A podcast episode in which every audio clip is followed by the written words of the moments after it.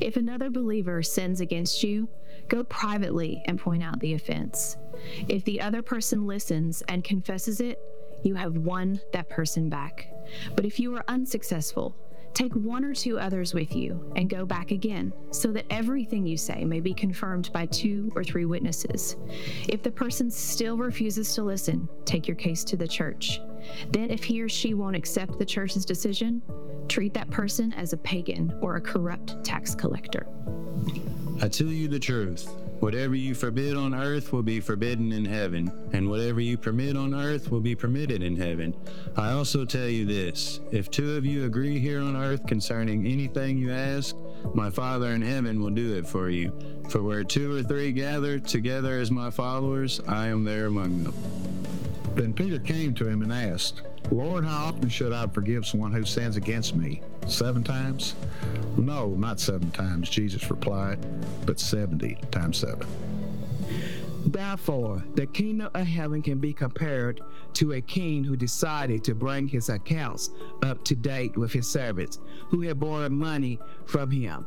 In the process, one of his debtors was brought in who owed him millions of dollars. He couldn't pay, so his master ordered that he be sold, along with his wife, his children, and everything he owed, to pay the debt. But the man fell down before his master and begged him, Please be patient with me, and I will pay it all.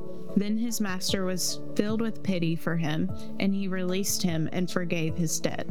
But when the man left the king, he went to a fellow servant who owed him a few $1,000s. He grabbed him by the throat and demanded instant payment. His fellow servant fell down before him and begged for a little more time. Be patient with me, and I will pay it, he pleaded. But his creditor wouldn't wait. He had the man arrested and put in prison until the debt could be paid in full.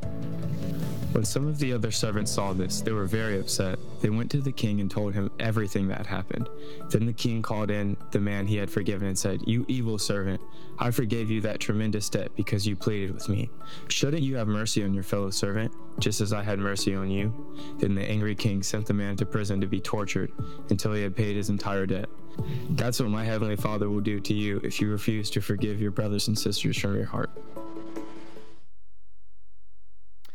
Today we are nearing an end of this year of Preach Jesus. Now please understand, that doesn't mean that we're going to stop preaching Jesus. We're going to go right on preaching Jesus. But this incredible year of focusing on the life and the ministry of Jesus is going to take a slight shift. Because I want us in this coming year to be reminded that we are called not just to know Jesus, but to follow him. And so we need more than just knowing about him. We need to step into life the way that he calls us to. So in the year ahead, you're going to be receiving invitation after invitation to come go deeper in the way of Jesus. But today we're actually going to set our hearts towards Easter in this final series on Preach Jesus, because we're going to be looking over the next several weeks at Jesus and the final words that he spoke on the cross. Now, by the way, Easter is only 7 weeks away. So let me ask you, who is it that needs an invitation from you? Who is it in your circle of influence that is waiting for you to extend that invitation? Now, as you already know from the scriptures that you've heard today we're going to be talking about forgiveness. So if you would, open your Bibles up to one more teaching on forgiveness.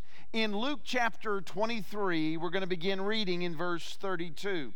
Now, before I read this, let me just kind of set a tone for today. Because here's the thing that I know, forgiveness is tough. It really is tough. Across 40 years of ministry now, I know that in this room, there are some of you who are carrying some deep and horrific wounds that you have experienced in life. You've been hurt deeply. And if I can just talk frankly, the idea of forgiveness, gee whiz, that just feels like betrayal. It feels like setting yourself up to be hurt again. And there are others of you that recoil from forgiveness not because you can't extend it to others.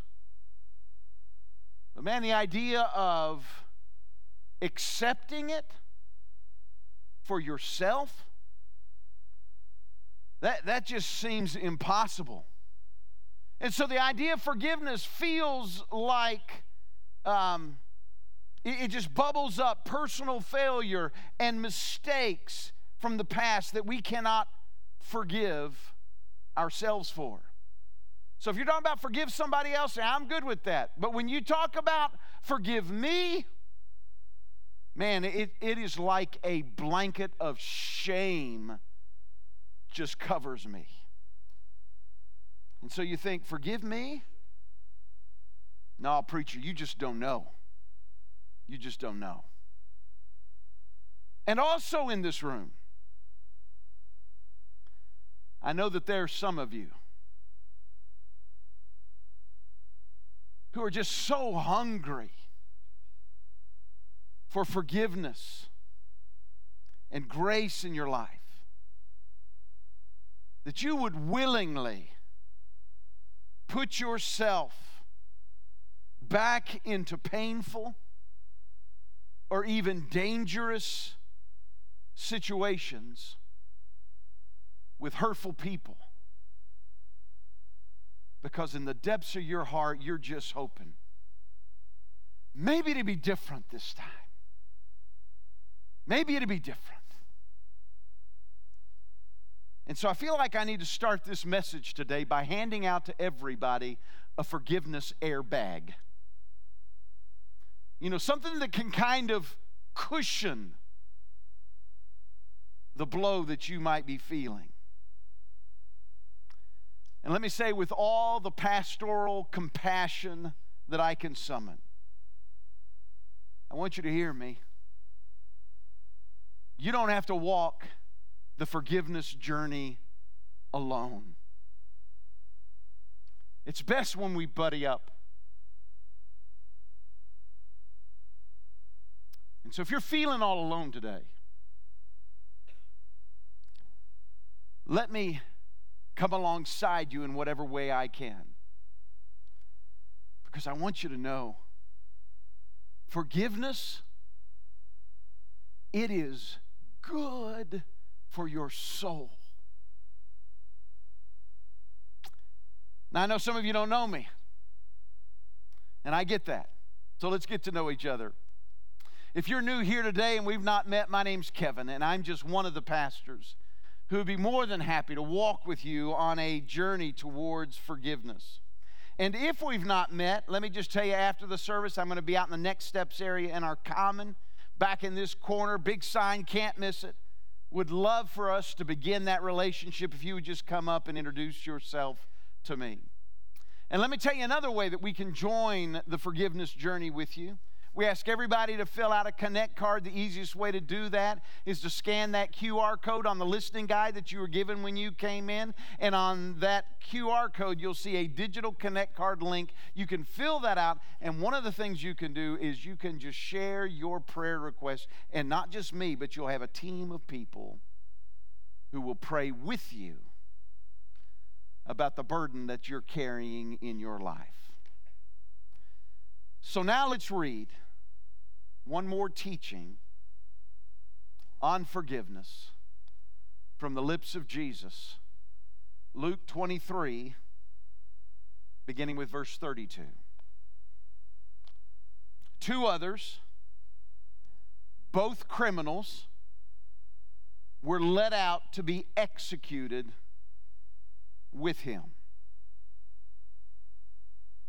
When they came to a place called the Skull, they nailed him to the cross. And the criminals were also crucified, one on his right and one on his left. Jesus said, Father, forgive them, for they don't know what they're doing. And the soldiers gambled for his clothes by throwing dice. The first words that Jesus spoke from the cross were simply these: Father, forgive them. It is so simple, and yet it is so profound. The cross was the means of our forgiveness. And forgiveness wasn't just limited to all of those that gathered there that day and could hear the words with their own ears. That forgiveness is available to you and to me. And so today, I just want us to unpack three questions about forgiveness. And the first question is simply this: why should I? Why should I forgive? And the first part of the answer is simply this: because I need it. And so do you, because I need it. When Jesus prayed, Father, forgive them, have you ever thought about the question, who is them? Who was it that Jesus was praying that for? Well, when I read that, the first thing that comes to mind, because the context is, I go, well, it was the Roman soldiers, wasn't it? I mean, those men who wielded hammers and held the nails, he was forgiving them. Makes sense. Or maybe it was the religious authorities. I mean, there was plenty of hurt there as well, right? Those who used the political system of the day to arrest him, and then they had trumped-up charges, and they incited a mob to violence. Maybe he was extending his forgiveness even to them, right? Or maybe it's those that we don't see in the picture. You know, the disciples. The disciples needed it. You know, all of those Jesus followers who suddenly are nowhere to be seen. Every one of them has gone AWOL, hiding out, saving their skin, hiding their hideaway. These fair weather disciples who only followed when it was easy. Maybe he was extending pardon to them, right? Father, forgive them. Who is them? Well, I think it was all of them. But I think it was more than them. I think it was me. I think it was you. I think I am them. And so are you. We are all sinners. The Bible teaches us. Romans chapter 3:10 says, as the scriptures say, no one is righteous. Not even one. Not even one. I am them. I am the sinner. Now, I realize that may be a little difficult to grasp. I mean, here we are in church. I'm standing up here on this stage. I got a Bible in front of me, and all of you know preachers, well, they just live perfect lives, don't they? I mean, we live in this little righteous bubble as preachers, and so surely I can't be the sinner, right? I mean, I get that. Like a buddy of mine, he's also a preacher, and he was making the same point to his church. He was telling, you know, I am a sinner. We're all sinners. And he said after the service, this one little lady came up to him, and she was very complimentary of him, and she said, Pastor, she said, I really like you. We've had a lot of preachers across the years who said they were sinful, but I want you to know you're the first one that I could really believe. I think it was a compliment, wasn't it?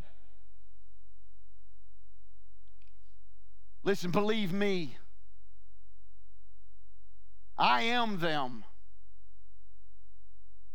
and you are them. Friends, we all need forgiveness. And if I am to be forgiven, it's pretty clear from all those scriptures we heard and read today, it's pretty clear that Jesus then expects me to be forgiving. So So why should I forgive? Because I need it. And so let me say this in preparation for what's coming at the end of the sermon when we take the Lord's Supper. I want to hit pause. By the way, if you came in today and you didn't get one of these elements are available in the back, and anytime you can just slip up and go get them, come back. But let me just kind of set the tone for the Lord's Supper. When you look at your life,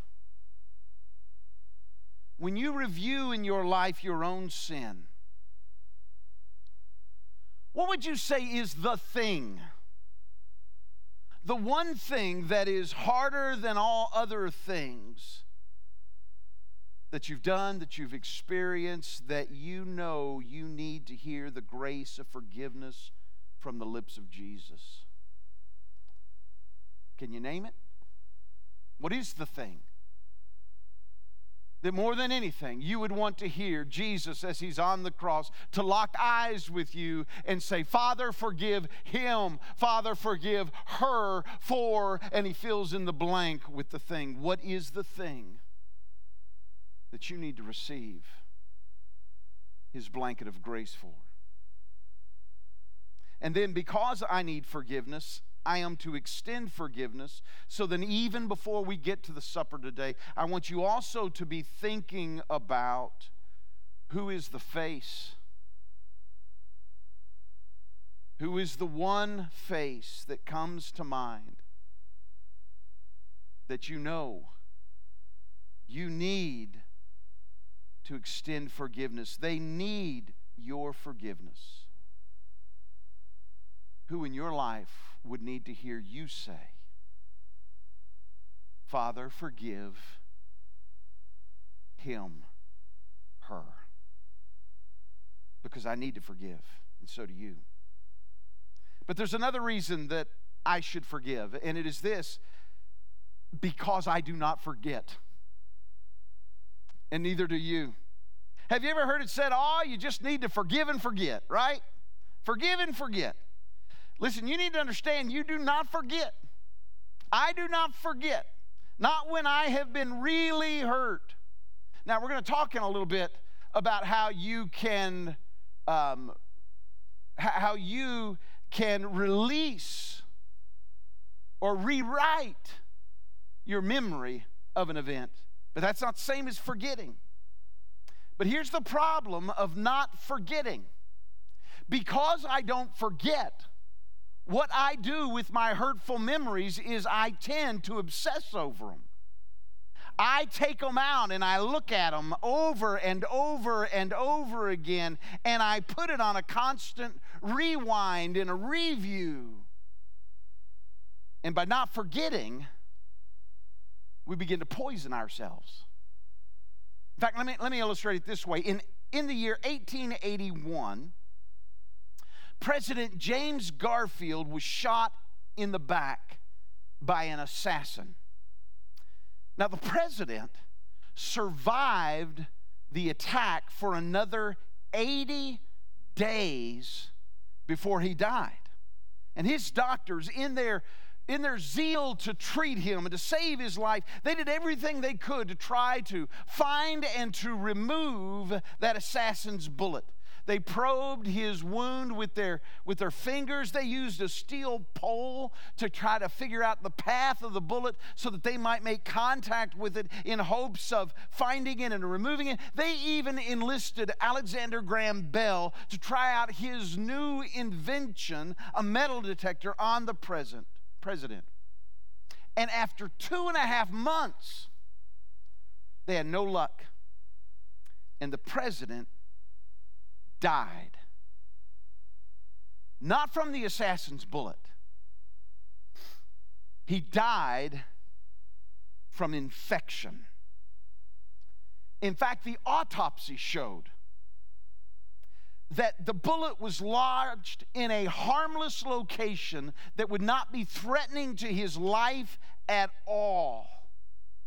But the constant probing, the constant irritating of the wound killed him. Of course, we hear a story like that. We say, well, we know a lot more about infection these days. And thank goodness we do. But isn't that what we do? When we're hurt, we just keep probing, we keep irritating, we keep obsessing over it, because I do not forget. And therefore, I have to learn how to forgive. Why do I forgive? Because I need it, because I do not forget, and also because without forgiveness, we hate and we become bitter. It's exactly what the Bible teaches us in Hebrews 12:15. It says, look after each other so that none of you fails to receive the grace of God. Watch out that no poisonous root of bitterness grows up to trouble you, corrupting many. And listen, when I refuse to forgive, what happens is I begin hoarding the hurt in my heart until I become bitter. Have you ever heard the book that's entitled The Body Keeps the Score? It's a book about how trauma actually is taken into our bodies, and our bodies really do keep the score. So that brings us to the bigger question. Not just why do I need to forgive, but then how can I forgive? And the first thing that I would say in this part of the journey is this. You have to begin by seeing the brokenness. I mean, you have to really see what it is that has inflicted the brokenness and the hurt in your life. I mean, I've been doing a little family research recently, and a lot of that has revolved around the reality that I never had a grandfather when I was growing up. Both of my grandfathers died 2 years before I was born. They actually passed away in the same week in the same hospital 2 years before I was born. And so I never had a grandfather. One of those grandfathers died at a relatively young age. He was just 59. And from where I stand, that's a relatively young age. He was just 59. And so I kind of have always lived with this sense of, I didn't have a grandfather. He died so young. Well, this grandfather of mine, he died from the cirrhosis of the liver and a lifetime of alcoholism. And so I kind of grew up always feeling like, here's a grandfather that I never had because of his addiction, you know? And so that became like a hurt in my life. But I've recently begun to see his brokenness in an entirely new light. You see, my grandfather lost his dad, who would have been my great-grandfather, when my grandfather was just a boy. He was 11 years old when his dad died. He grew up and he didn't have a dad to guide him. And his dad, he did die young. He died at age 47. And so while I'm doing all this family research, I actually found my great-grandfather's death certificate. You know what I found out? At age 47, he died from cirrhosis of the liver and a lifetime of alcoholism. And let me tell you, it was just like an aha moment. It was like, you know, sins the Father visited to the next generation kind of stuff. But that's not all. Just 6 years later, less than 6 full years later, when my grandfather was just a teenage boy of age 17, his mother and 4 other members of his family, his brother, 2 sisters, and a niece, were all killed when their car stalled on a railroad crossing and they were hit by a train, and all of them died. So now, when I think about my grandfather, I don't think about an alcoholic, sick, 59-year-old man who drank himself to death. But let me tell you what I see. I see an 11-year-old boy who never had a dad. And I see a teenager who in one moment was orphaned and lost virtually everyone in his family. And when I see that kind of brokenness,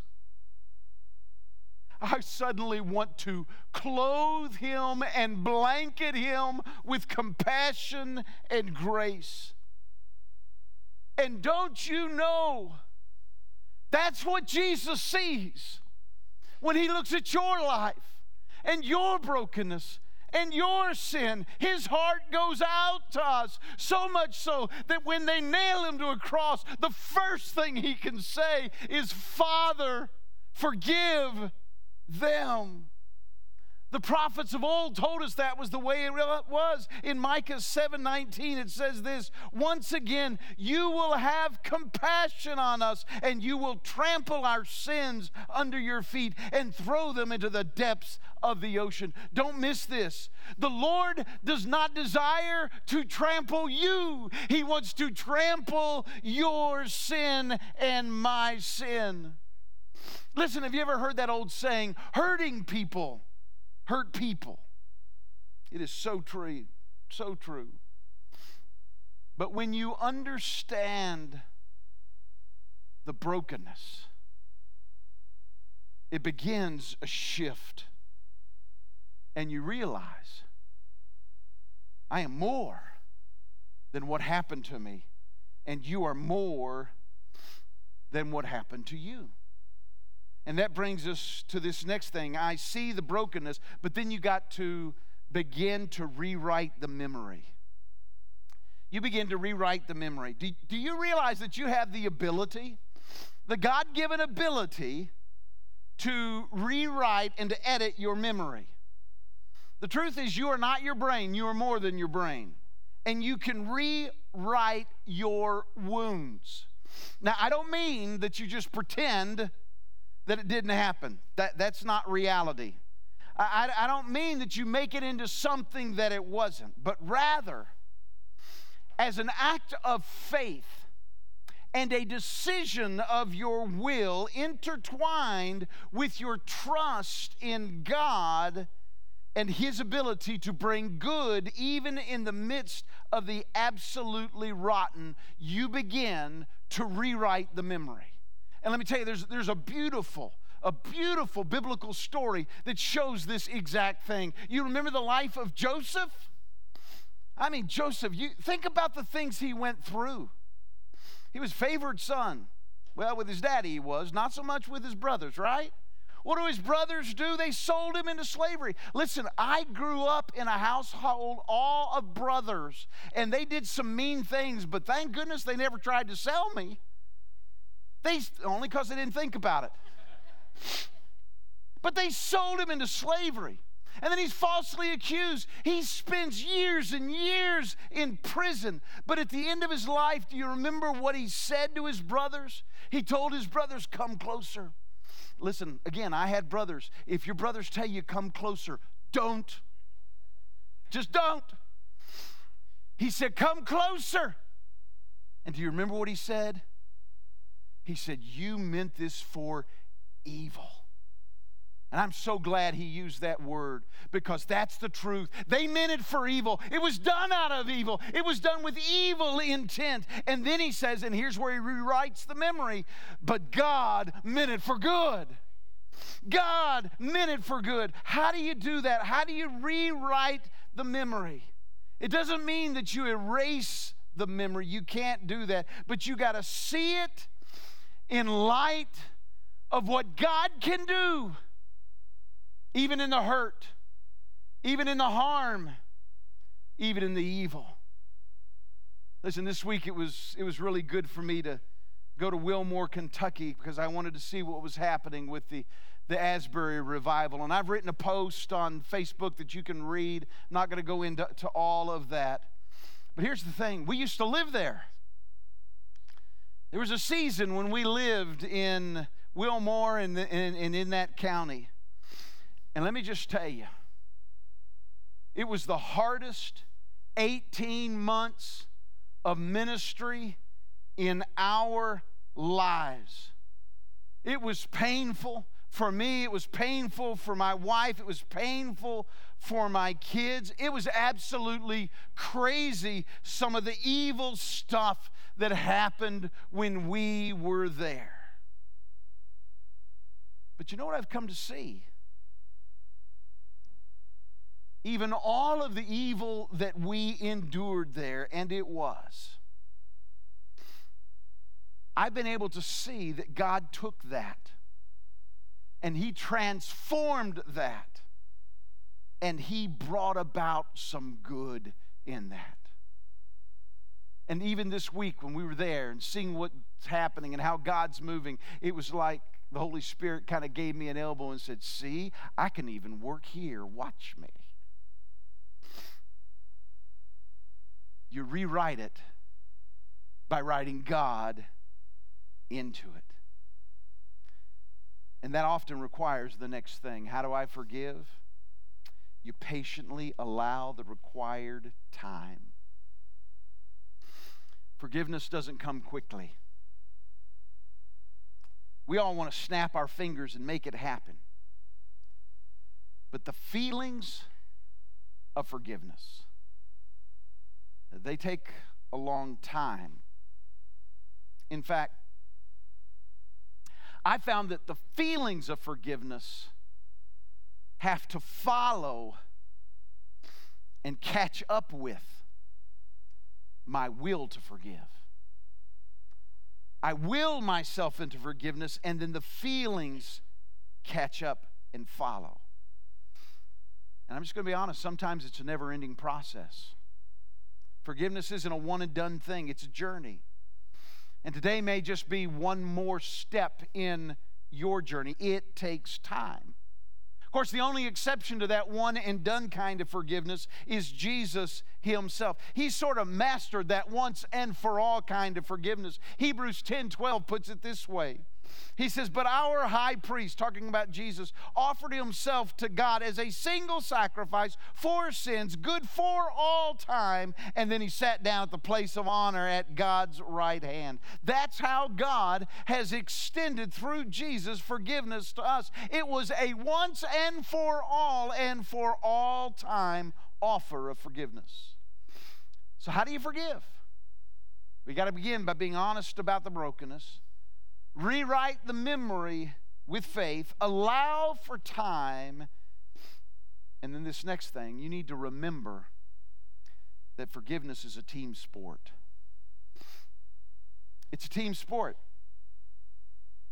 One of the really tough teachings on forgiveness comes out of the Sermon on the Mount when Jesus said this: "But if you refuse to forgive others, your Father will not forgive your sins."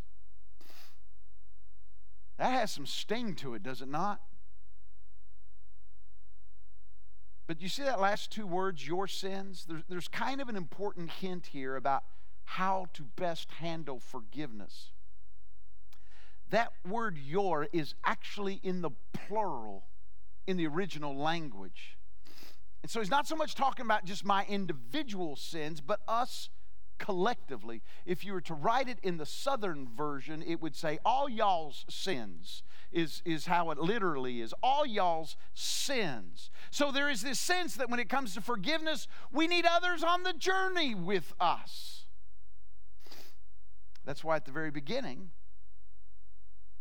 I suggested to you that we need to buddy up on this journey. And, of course, that's what was hinted at in Hebrews, was it not?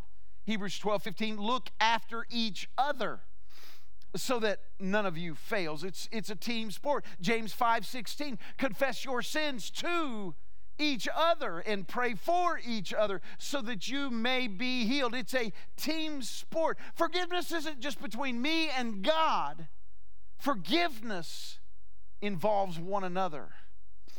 And that's why we need to take this journey together. But let me ask the most important question about forgiveness. Not why should I, not how can I, but the third question is, how can I not? how can I not enter into this journey? When Jesus taught that really hard parable about forgiveness, I always loved Peter's generous offer of reasonable restraint when it came to extending forgiveness. I mean, Peter is just absolutely amazing here when he says, Lord, how often should I forgive someone who sins against me? 7 times? I don't know about you, but that's bold. 7 times. You know, I'm more of the proponent of you know, that old saying that said, you know, fool me once, shame on you. Fool me twice, well, that's shame on me. But old Pete, he says, hey, I'm good up to 7 times. What do you say? That's pretty generous, right? 7 times. And then Jesus blows him out of the water, and he says, I tell you 70 times 7. I remember at some point in my life thinking, 7 times 7, that's 490. Whew, I'm going to need a book. So I can put your name on the top, and then I can start the list, and I start counting 1, 2, 490. One more time, 491. I can write you off, take you out of my book. That sort of misses the point, doesn't it? The point that Jesus is making to Peter is, listen, God's not counting, and neither should you. You know, when my girls were little, we got into that habit that all parents fall into. You know the one where you look at your kids and you say, I'm going to count to 3. Yeah, I heard somebody, whoa, they heard it growing up. And you say, 1, and they do nothing. And you say 2, and they do nothing. And you take that breath, and they jump up, and all of a sudden they're motivated. Everybody else begin to think, why didn't I just tell them I'm going to count to 1, and then you're going to get the whack? Let's just shorten this thing down. But listen to me. God's not counting. He's not counting to 3. He's not counting to 7. He's not counting to 490, because his forgiveness is unending. It is limitless grace and mercy for you. And aren't you glad that God is not counting? And that's why God says, and now you, sons and daughters who've received the mercy of the King, go out and live like you are sons and daughters of the King, and forgive like that. And how can I not, when I know that the one that was set free in forgiveness is me? It is me. I love what Isaiah said. The Lord says, I, yes, I alone, will blot out your sins for my sake, and will never think of them again. Never think of them again. God is the only one who does the one thing that we cannot do. He forgets when he forgives your sin. He never thinks of it again. He never thinks of it again. He never thinks of it again. And so when Jesus was on the cross and he prayed, Father, forgive them, he was erasing my sin. He was erasing your sin. He was erasing our sin for all eternity. So as the band makes their way back to the stage, let me invite you, first of all, to receive the grace and the forgiveness of Jesus Christ. Would you allow his forgiveness, his grace and mercy to encompass you like a blanket of forgiveness? Today, would you hear the words of Jesus spoken for you? Father, forgive him. Father, forgive her. Let his grace cover you. Would you receive it? And not only receive it, but friend, would you accept it? To really allow His forgiveness, to become the forgiveness that you need to give to yourself. Accept it. Remember that you are sons and daughters of the King of mercy. And then, for goodness sake, once you've received it and you've accepted it, would you extend it? Would you show it and share it? Because there are people who still don't know it. And so we're going to share the Lord's Supper together. But first, we examine ourselves. And I want us to examine ourselves along those two things: receiving and accepting the forgiveness and grace of Jesus, and extending that grace of forgiveness to those who need it.